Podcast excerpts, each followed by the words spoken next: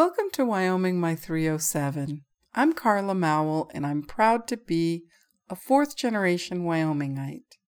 Dad left Wyoming in his 20s to work in the oil business, also known as the fossil fuel industry. Have you ever wondered why we call them fossil fuels?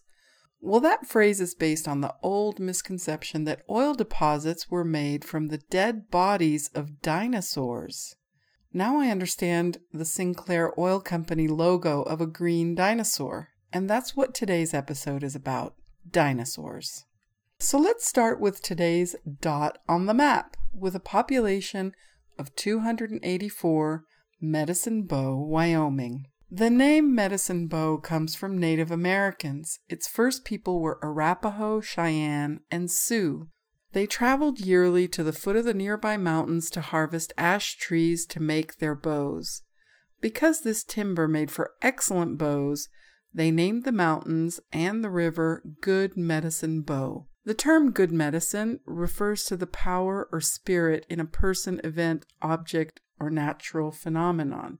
I got this from an article that I linked in the show notes. The current town of Medicine Bow was founded in 1868 as a watering station for the railroad. Back then, steam trains needed to stop and refill with water every 10 miles. The water stations became commercial centers. Even today, you'll see evenly spaced little towns across our country. Without highways and cars, this meant moving materials by freight wagons to outlying areas. In January 1878, the Laramie Sentinel wrote that the Trabing Freighting Company supplied over 3 million pounds of supplies to military posts north of Medicine Bow. Soon Medicine Bow became the largest cattle shipping point for the Union Pacific Railroad. But Medicine Bow, it wasn't done growing. First railways, Highways were next. The Lincoln Highway was the dream of car aficionados and business people alike. In 1909, their vision was to connect America with one single highway, starting at Times Square in New York City and traveling all the way to Lincoln Park in San Francisco. But hmm, where should it go through in Wyoming? Well, Medicine Bow was in fierce competition with nearby Elk Mountain, Wyoming. Mayor August Grimm knew they had to do something really big for Medicine Bow to stand out, so he built the biggest and fanciest hotel between Salt Lake City and Denver. That hotel is the Virginian, and you can still visit it today. Mayor Grimm was from Saxony, Germany, why would he name his hotel in Wyoming the Virginian? Well, marketing. He named his hotel after the famous Western novel, which later became a movie and a TV show. The book's author, Owen Wister, spent quite a bit of time in Wyoming. Here he visited, gathered anecdotes and experiences, and then turned them into novels. The Virginian is considered the first in its genre of Western novel and it was a huge hit. He drafted that story in Medicine Bow, and in fact, in chapter two of The Virginian, Wister describes Medicine Bow as, quote, 29 buildings in all, one coal chute, one water tank, the station, one store, two eating houses, one billiard hall, two tool houses, one feed stable, and 12 others that for one reason and another I shall not name. Hmm, can anyone say ill repute? The town and the hotel still play off the most famous line in the novel, in which the villain of the story, named Trampas, calls the Virginian a son of a. Well, you know how that ends. And the Virginian, he sets his hand on his gun and he gently says, When you call me that, smile.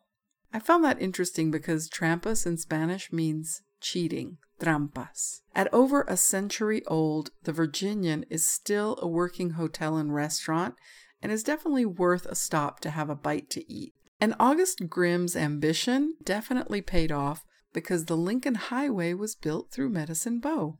Unfortunately, in 1974, I 80 was built and the Lincoln Highway and Medicine Bow reverted back to a sleepy back road. Mayor August Grimm would be sad but his hotel remains.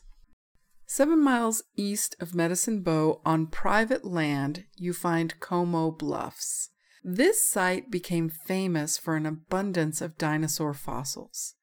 In March of 1877, the Medicine Bow station agent William Reed went antelope hunting and soon discovered large fossilized bones along the bluffs. They are in what geologists today call the Morrison Formation. Coincidentally, two other fossil beds in the Morrison Formation were found in Colorado that very same month outside of Cañon City and another in Morrison, Colorado. The discoveries in Colorado and Wyoming sparked the famous Bone Wars. This was basically a rivalry between two paleontologists. And by rivalry, I mean they hated each other's guts and did everything they could to undermine the other's work. Those adversaries were Othniel Charles Marsh of the Peabody Museum of Natural History and Edward Drinker Cope, who lived up to his middle name of Drinker, from the Academy of Natural Sciences in Philly.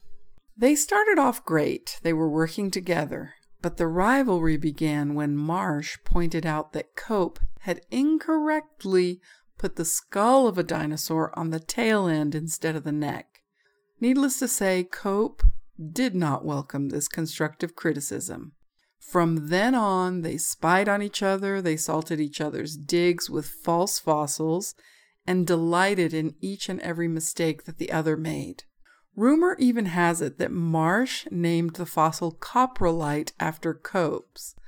Coprolite is fossilized dinosaur poop. It turns out that's not true, but it's still funny.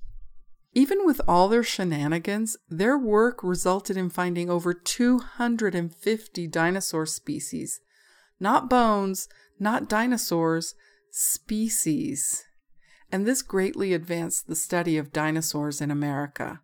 Their collections are still housed today in museums such as the Peabody, the Smithsonian, the Carnegie in Pittsburgh, and the American Natural History Museum in New York City. On the Lincoln Highway, which is now Highway 30, five miles east of Medicine Bow, you'll find the famous Fossil Cabin. In its heyday, Ripley's Believe It or Not billed it as the world's oldest building. And it definitely is one of a kind. How can it be the world's oldest building? Well, This roadside attraction is constructed out of dinosaur bones, and I have a picture of it on the website. The story in my family is that the building is radioactive, and I searched and searched but could not find any evidence of that online. But I did find out that dinosaur bones are actually often radioactive. So, enough of my amateur explanations. My guest today is Erik Kvale a geologist from the Bighorn Basin of Wyoming who left and then came back and discovered dinosaur footprints less than 10 miles from where he grew up. Could you just tell us a little bit about yourself and your background and what brings you to your knowledge of dinosaurs and geology? Sure. I, I grew up in Greybull. My family's always been a very outdoor family. We spent a lot of time hiking in the hills and up in the mountains when I was a kid. So I was predisposed, I suppose, to geology. My one of my aunts, my mom's sister, who grew up in Wyoming on a dude ranch out here, she had gone off to college and gotten an undergraduate degree in geology. And so as I was growing up, we weren't using sort of the general names for a lot of the local fossils. We would we would actually use the scientific names and I just thought that's what they were. I never really thought about geology as a major when I was uh, in high school. I was going to go off and be a lawyer. When I got down to Laramie, I was sort of checking out some places or some degrees that I might want to get. I didn't want to be a pre-law major or an English major, so I sort of stumbled into a geology class my sophomore year down there and loved it, found it easy, and actually at that point found it more interesting than law. And so I just went through my undergraduate. I ended up transferring to Iowa State because their field camp is right next door to where I grew up here in Shell, or where my grandparents had their place. My dad was good friends with uh, Carl Vondra, who was the director of the field camp. he kind of convinced my dad and myself that maybe Iowa State was a good place for me. And so I went there and ended up getting my PhD there. Once I got into geology, I never looked back. I actually applied to the University of Wyoming's law school when I got my undergraduate degree. and spent two weeks there and found it boring. So I moved on, went back into geology at Iowa State. So, why is Wyoming an important place for learning about geology and dinosaurs? Northern Wyoming, especially because of its very arid climate has so much of the rock exposed. It's not, I mean, if you go out east to Indiana or Oklahoma or places like that, you know, all the all the soft rock, the shales, the mudstones, they're all covered with grass or trees. The only things that stand out are very thick beds of limestone or sandstone. But in Wyoming, northern Wyoming, you can see everything. You can see where sandstones are and where if you walk along a sandstone outcrop, you can see where it disappears. You can see the mudstone. So it's, and the structures are very interesting. So you have rocks that are tightly folded or faulted, and you can actually see that with aerial photographs or even just on the ground. And so it makes it a very logical place for people to learn about geology the various aspects of geology. So it's just really it's a, our lack of vegetation and our uplifts, our mountains, our hills, which expose everything so well. Right. I mean, that's one of the things, you know, on our long drives from one mm-hmm. place to another here in Wyoming, you can just look out the window and just, if you're not a geologist, which I'm not, it just makes you wonder like why is that piece sticking out and sure oh what happened here you know everything looks different here the rocks look completely different than it did a mile ago and that's just really all of the different layers being exposed in yeah. one small area yes you know and in fact if you learn the geology of, of the Greybull shell area and you learn all the various rock formations you understand you know you, you can see the folds and the faults. If you learn that information here locally you can take and apply that all along the, the rocky mountains. You can go up into northern montana see similar rock sequences. You can go down to utah colorado see similar rock sequences and so it's really once you learn this language of the rocks up here you can you can take that language and go down and and apply it to um, like Utah, for instance. Right. And is that language? That's an interesting way of putting it. When you say the language of the rocks, could you just go into that a little more? Yeah, it's it, so. For instance, the the the red rocks that we have out here at Shell, they're they're from a formation called the Chugwater Formation, and it's composed of reddish siltstones and mudstones and a few sandstones.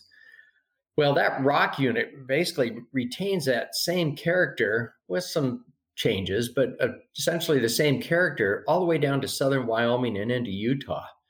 And so once you see that big, thick red rock unit, you, you learn to recognize it all around the Rocky Mountain region. And down in Utah, they call it the Moenkopi Formation. Um, you know, southern Wyoming is called Chugwater up here it's called Chugwater, but but it's it's a unit which is recognizable almost no you know anywhere you go in the in the Rocky Mountains, certainly within the 48 states. So when you see it, like I've seen something like that in Colorado, but I think they call it Morrison, but it looks very similar. The Morrison is a is a younger rock formation, and that one consists it contains a lot of dinosaur bones. And there are changes because the Morrison doesn't have the really thick red beds, the big cliff forming red beds that you see in the Chugwater Formation. The Morrison is unique in that uh, it also has some red beds. They tend to be thin. There's a lot of thin sandstones, but it's loaded with dinosaur bones. And in Colorado, uh, you go down to Denver, the Morrison Formation, which is where it was first sort of described in detail abundant dinosaur bones. Uh, you go up to Como Bluffs in uh, uh, north of Laramie. I'm trying to think of the name of the town, not Rock River, but uh, oh, Medicine Bow. Medicine Bow, yes. You know, it it has the same character, but still loaded with dinosaur bones. And that's you come up here and you can recognize the Morrison no matter where you go. It helps if you understand the color of the rocks and the character of the rocks immediately below it and immediately above it because that helps you sort of narrow the Morrison down. And you start poking around and you find dinosaur bones. So if I see, let's go back to Chugwater. If I see Chugwater here in the Bighorn Basin and then down south in southern Wyoming, does that mean that there's more stretches of it underground? Like the fact that you see it in two places that are so far away, what does it tell us? Like it broke apart or got jumbled up? How does that work? So if you take a stack of papers and you put, and the papers are different colors. So you take one sheet of paper and you place it on a table and then you take another sheet of paper and place on top of that. And then a third sheet, different color, and place it on top of those two. And just stack up your sheets of paper. And then you fold those papers. So you you put it into a bow. If you fold that thing downward, you form basically what's called a syncline. And the way they tell geology students to remember synclines, synclines will hold water. Anticlines is where it bows up and the water would run off. But anyway, so you have a, a big syncline where you have your second or third sheet of paper. It's now deep down in the rock, and and where you are holding it with your hands, you can see that red sheet of paper that's in your hands, your left hand and your right hand, but you can't see it down below because it's been pressed all the way down into the subsurface or downward. And so if you took a, a drill bit and went out into the center of your anticline and drilled down you'd go through a number of layers, but eventually you would get to that third red layer that you can see on the edges of the basin. You would get to it down below. And so, yes, you're right. Those layers do extend underground and they have been broken and segmented. They've been broken by faults, they've been folded, they've been distorted. However, they're still there someplace unless they've been popped to the surface and eroded away. It's interesting. It makes you look at things differently it's like you see in 3D or something. Or I guess we all see in 3D. You your imagination is in 3D. You can see all the different layers in your imagination. Yes, and that's that's one of the keys to training a geologist. A person has to be able to take that image and think about it in three dimensions in their mind before they can become an effective geologist. And once they do that, then they realize, wow, these rocks were at the surface at one time. They were originally sediments that were being deposited by rivers or in deltas or offshore, you know, on sand dune or sand complexes just offshore. Now they've been hardened and turned to rock and subsequently folded and faulted. And once they understand that, then they really start thinking about deep time. How much time does it take to deposit a, a, a, bed of sediments that will ultimately become a formation like the Chugwater or the Morrison. How much time does it take to deposit that? And then you've got to layer additional deposits over the top of it, which means your basin has to be constantly subsiding. And then at some point, mountains start popping up. So you're under compression and you're folding and faulting these things. And once a person gets that in their mind, then they start realizing just how deep time is and what a, hundred million years can actually mean and what you can do to a rock. You can distort a rock like a sheet of paper, but it takes millions and millions of years because it has to be done under pressure, increased temperature, and very, very slowly. Deep time is kind of one of those things that it blows your mind when you think about it, you know, because it's hard for us to imagine more than a hundred lifetimes yes. you know and go into that huge scale of time just like space so if we were to go back into time and just come through this whole area of the bighorn basin what would it look like like if we i know we can't but if we were driving through in let's say the jurassic era what what would we be seeing well initially you would you would see a very arid coastline where you would have very shallow sort of tidal flats, tidal ponds. Uh, it would look something like uh, Arabian Peninsula, the Arabian Gulf. Um, and and it would be very arid, and you would have uh, maybe uh, sand dunes, and you would have tidal flats that would have a lot of uh, that would have a lot of salt crystals on them, and you'd have shallow ponds that would be hypersaline. that would be the first sort of Jurassic deposit that you would, uh, or world that you would encounter. And that ultimately ended up creating a formation called the Gypsum Spring Formation.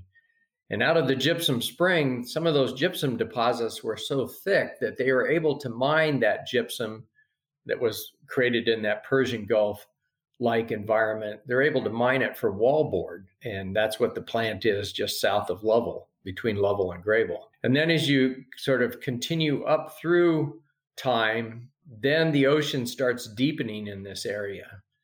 Sea level sort of comes up and down, but it starts looking maybe a little bit more like the Bahamas, where you have white sand beaches when the sea level is down. And then when the seas come up, it's deep enough that you have animals called ichthyosaurs, which were these dolphin like reptiles, or plesiosaurs, which were sort of, um, um, well, I hesitate to use the term, but uh, the image that a lot of people have of the Loch Ness monster with the long reptile neck and the flat body with the flippers on either side. The plesiosaurs, and in the ocean would be uh, would be a very warm sort of marine environment. You'd have squids, you'd have ammonites, and then, you know, periodically the sea level would drop and you might have a, a white sand beach like South Florida, the Keys, or the Bahamas. And then as you sort of continue up through the Jurassic, that seaway, which, which would be called the Sundance Seaway, retreats to the north. And that coastline is now somewhere up in northern Montana or into Canada. And the Morrison Formation comes in. And the Morrison Formation would be something like sort of East Africa savanna type environment where um, uh, you would have seasonally wet uh, climate. You would have rivers that would uh, experience seasonal floods. You would have a, an abundance of dinosaurs, these very large, sort of iconic Jurassic dinosaurs, the big sauropods, the allosaur, the meat eating dinosaur allosaur, all of which have been found in the local quarries here, dinosaur quarries the Stegosaurus, the spike-tailed uh, dinosaur. So all of these uh, sort of would have existed at sort of the end of the Jurassic. So you change from a very arid coastline to a more of a normal marine coastline to uh, a completely uh, non-marine Africa savanna type environment. Yeah, and all of those things that you mentioned is what creates what we're seeing now. Like I heard you talk about tidal flats and you know that's where the footprints are yes. that that you guys found which was such an amazing find i know folks who have been walking around that area for years and are pretty knowledgeable about geology in this area but hadn't even noticed that so it just takes like really knowing what what to look for and and in what setting to be able to see the ripple marks and to know that dinosaurs walked there and those ripple marks are from the water is just an amazing experience. You know, it's interesting because I have talked with some folks that lived here, you know, grew up here. And one fellow in particular, Lauren Good, who's a, a local fellow, he, he grew up out on Beaver Creek. Lauren's, I think, about 90 years old now, very sharp, very intelligent person. But uh, ended up getting a degree in geology and worked for Exxon for a number of years in the Gulf Coast. But Lauren talked to me about he had an uncle who uh, referred to that area as the area where the turkey tracks are. Right. Lauren had never seen them, but his uncle knew where they were. And so I think there were some local folks that saw them, just perhaps never really thought much about them, just kind of accepted that there they were. I guess we were different in that, you know, as a scientist, I realized their importance. And so got interested in them. But there were some local folks who saw those things, but just never really made too much out of it and just kind of accepted it because they'd grown up around all of this stuff. And it became sort of common. In that area, on that road that leads out to Red Gulch, there are petroglyphs. And sadly, some of them have been badly um, destroyed or, or uh, covered with modern graffiti. But these Native American petroglyphs, there are images that look like turkey tracks. And so, you know, my hypothesis is, and I've talked with some archaeologists about this, is, and it doesn't seem to be a far fetched idea, is that the local, the Native Americans that lived in this area also saw those things and probably attached some sort of spiritual significance to them because they were depicted, I believe, on these the rock art. So people have, have seen these things for who knows a thousand years. I, we were, I guess, the first scientists to really sort of do something with them. You mentioned the science of of dinosaurs. The early science of dinosaurs was called the Bone Wars because it was pretty brutal. The competition between scientists to find different dinosaurs and that history of the Bone Wars is actually set in Wyoming, even though it was worldwide. A lot of the a lot of the interfighting was here in Wyoming. Could you do you, do you have anything you could share with us about that? Yeah, that was the the the two dominant personalities were uh, paleontologist uh, Othniel Marsh, uh, who was with the Peabody Museum out east, and Edward Drinker Cope, who was, I think, with the Philadelphia Academy of Sciences, scientists or sciences. And Cope, well, both of these fellows had very strong personalities, and initially they started out as friends young in their career but then sort of got into this competition of finding the most, the biggest, the first.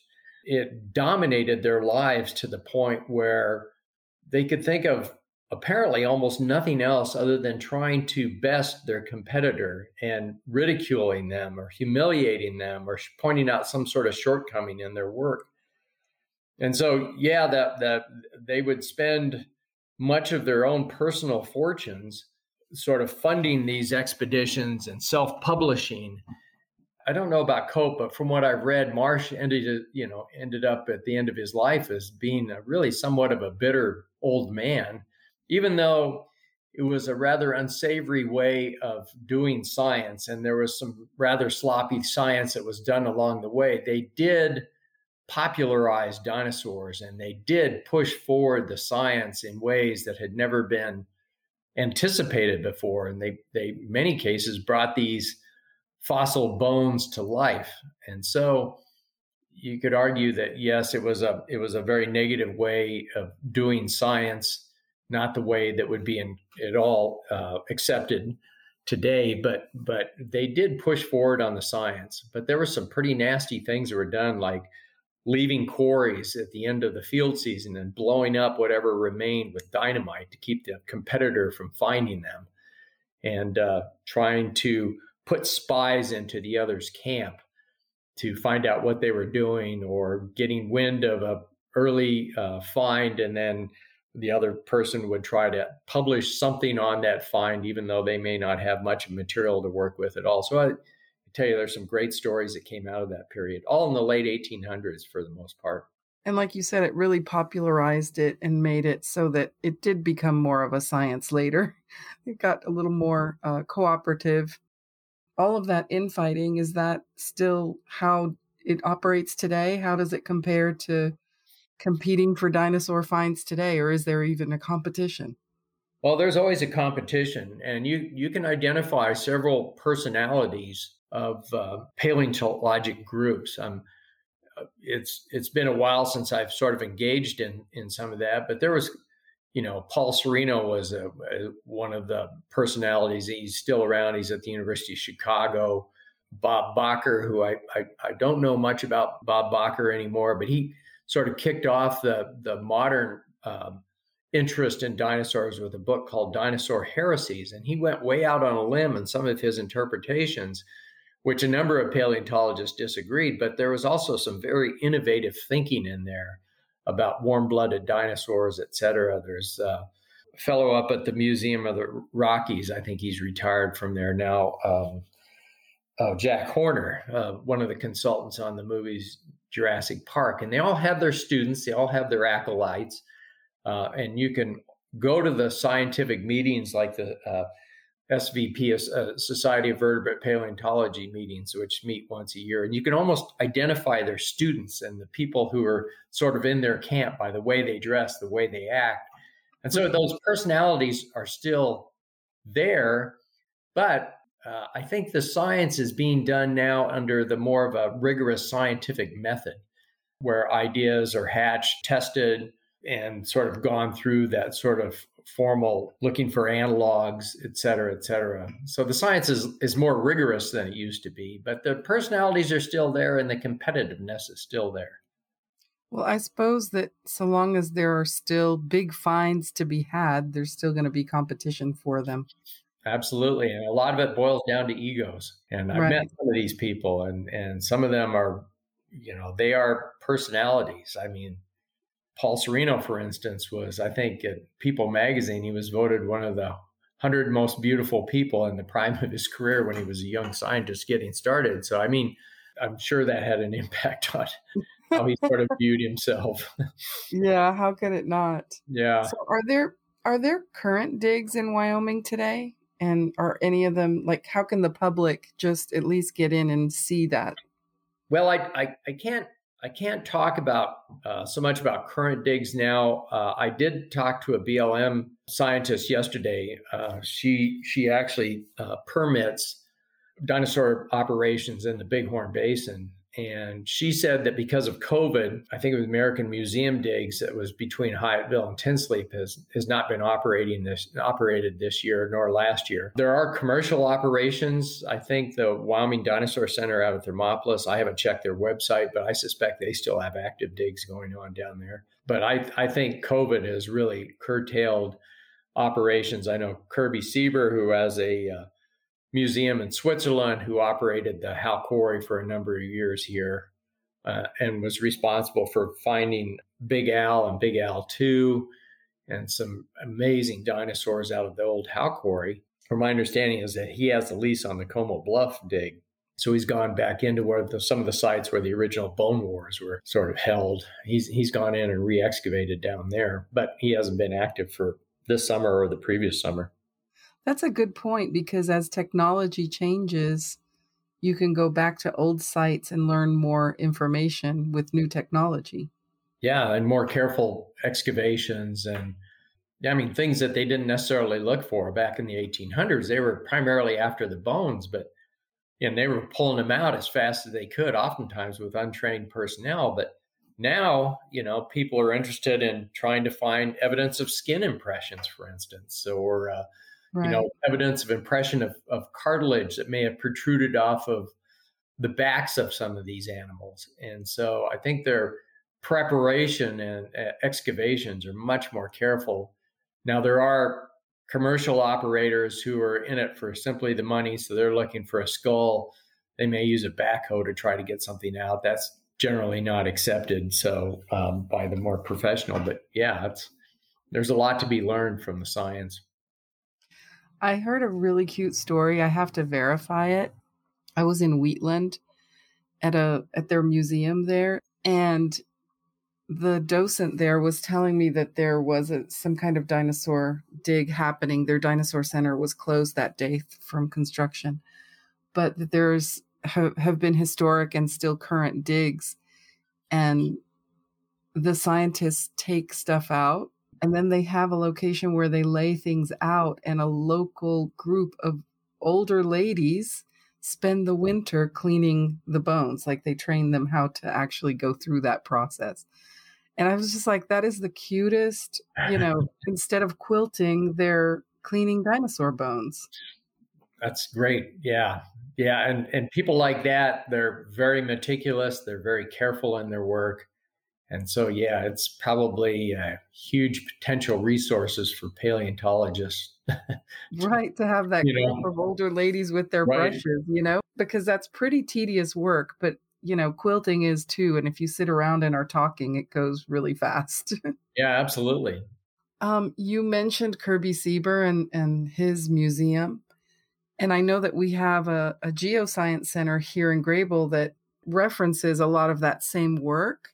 What can people expect to find there at the Geoscience Center? Why should we stop by and check it out? Well, that center was really uh, started by uh, Rowan Cliff Manuel, and they cultivated friendships with a number of collectors in the area, uh, including Kirby. Kirby's probably the most important, and Kirby had re entered into the Howe Quarry in the early 90s. Like I say, had found some spectacular dinosaur remains. Well, it was because of that friendship between uh, Rowan Cliff Manuel and Kirby Siber that Kirby recognized that these fossils were important to the Greybull area, and and that so many of Gray, uh, Wyoming's classic dinosaurs have been removed and sent off to the Smithsonian or the American Museum or the Peabody Museum or what have you, that he voluntarily gave uh, some world class casts of some of the dinosaurs that he had found. And so there's a Stegosaurus cast in there, there's a Camarasaurus cast, there's a cast of Big Al 2, the most complete dinosaur uh, uh, allosaur ever found anywhere in the world. There's also casts of dinosaur footprints that come from the Red Gulch site, which was loaned to the museum from the Smithsonian, who came out and again through the uh, efforts of Rowan Cliff, they were able to uh, secure those donations. So we have world class casts and other fossils. Fossils, for instance, donated by the Barbara Ann Green from her her uh, grandfather's collection, Bill Green. He was a largely self-trained geologist who I believe worked for the old uh, Standard Oil refinery or perhaps the bentonite plant in his career in the 40s and 50s, early 60s. But he he actually had found museum quality ammonites, these marine organisms that swam in the oceans of, the, of Wyoming and a number of other things and had donated them to the museum. There's been some other things that have been donated, but I think largely the, the Bill Green collection and then uh, the materials donated by Kirby, those really are some exceptional fossils or reproductions of fossils that you really couldn't find if you went to, uh, unless you went into a really good museum. Well, and I, I like sending people to the Geoscience Center because I think it gives them a sense of just the geology of the area so that when they are looking out the window, they can kind of understand a little bit more what they're seeing. So, what is something that people driving through Wyoming may not realize about our state or about us? Well, I think I think a lot of perception of people from out east is it's a state full of rubes, but we're not. We're intelligent people. We have a lot of interests we have college educated people, self educated people. And so people will come through and they'll see the incredible scenery. They may drive across the deserts and think, how can somebody live here? But they don't realize what's in that desert and what it has to offer. And uh, if they don't stop and talk to the people, they don't understand, you know, the quality of, of folks who live in this state. I guess that's the one thing that sort of surprises me when I talk to people. It's like, how can you possibly live in that state? And they they hear all the negative news, maybe about Wyoming, but there's there's many many positive things to be yeah. said about the people in this state. Yeah, I agree. What is the hardest thing that you find about living in Wyoming? Uh, well, I don't know. I mean, I grew up here, and so I was really looking forward to coming back. So I don't find it too hard at all. I, I, I guess you know, as I as I sort of live my professional life, I, I tended to live in cities and college towns. So I do miss. I was in at Indiana University for 19 years. So I, I, I, my wife and I do miss the sort of culture that comes with with living in a college town. Uh, so that would be the, I guess, the one thing that we would most miss. I think my wife, she plays uh, traditional Irish music. She's a fiddler and very good at it. I think she misses not having the sort of Irish sessions that she was used to. So that would, if you were to ask her that, that's what she would say. I think. I think largely we're we're both happy here and and really feel like we're adapting um, back into this life. Well, and we have all that same stuff. It's just spread out thin across the. It just requires a little more commute time to get there. For sure. And what do you love most about Wyoming? I like the fact that so much of it is federal land and you can you can walk and hike anywhere and almost anywhere and you don't have to worry about trespassing. You can go and be completely isolated away from people if that's what you choose to do. It's a sense of openness and freedom to to be able to walk or explore areas. And who knows, you might find a dinosaur track. You're absolutely right. We know they're out there. What a fascinating guest. And now on to today's Wyoming wildlife segment. Historic Medicine Bow is not only known for its role in the Bone Wars, the invention of the Western novel, and as a stop on our nation's first interstate highway, it's also on the very edge of Shirley Basin, which is a sea of sagebrush encircled by mountains. The Nature Conservancy considers this area to be one of the world's largest intact grasslands. And although it seems barren as you're zooming by, it's actually teeming with wildlife. You are guaranteed to see pronghorn antelope and probably prairie dogs standing guard at their mounds. But today's spotlight is on a little nocturnal creature that you and I will probably never see but they've been brought back from the brink of extinction in the Shirley Basin outside of Medicine Bow. And I'm talking about the black footed ferret. These solitary critters live in decommissioned prairie dog holes. They hunt at night, and their main food source is the prairie dog. That's why there's so many decommissioned prairie dog holes. Each one eats about 100 prairie dogs a year, and in the summer the females give birth to a litter of one to six young called kits that they raise alone. By the fall, the young go off on their own. In 1979, the black footed ferret was declared extinct. A couple years later, in 1981, at the Pitchfork Ranch outside of Meeteetse, Wyoming, a ranch dog named Shep brought a strange little mink like carcass to his owner, Miss Lucille Hogg. She decided to take it to the local taxidermist and have it stuffed. According to an LA Times article, he took one look at it and said, I can't touch this. This is an endangered species. It's a black footed ferret. So he called it into the game warden, and the story grew from there. Ten years later, through a captive breeding program, black footed ferrets were reintroduced into their native habitats, including the Shirley Basin. Unfortunately, still today they're endangered because it's very difficult to prepare them for living in the wild. And there's actually a really good National Geographic show about this whole process. According to the Nature Conservancy, the ecological integrity of the Shirley Basin hinges on this little black pawed predator. And as a keystone species, its influence is even greater when its numbers are small. So that's the end of our adventure that's 65 million years in the making. I hope you enjoyed learning some about dinosaurs, the bone wars, and the black footed ferret, all related to historic Medicine Bow, Wyoming. Thank you so much to my guest, Erik Kvale, for giving us insights into ancient Wyoming wildlife. You'll learn so much more about dinosaurs if you visit the Geoscience Center in Greybull as well as the Red Gulch dinosaur track site that he discovered. I talk about both of these in episode 1. And thank you for listening. Please subscribe to the podcast for more wonderful Wyoming in your feed. Check out the show notes with links on everything on the blog wyomingmy307.blogspot.com.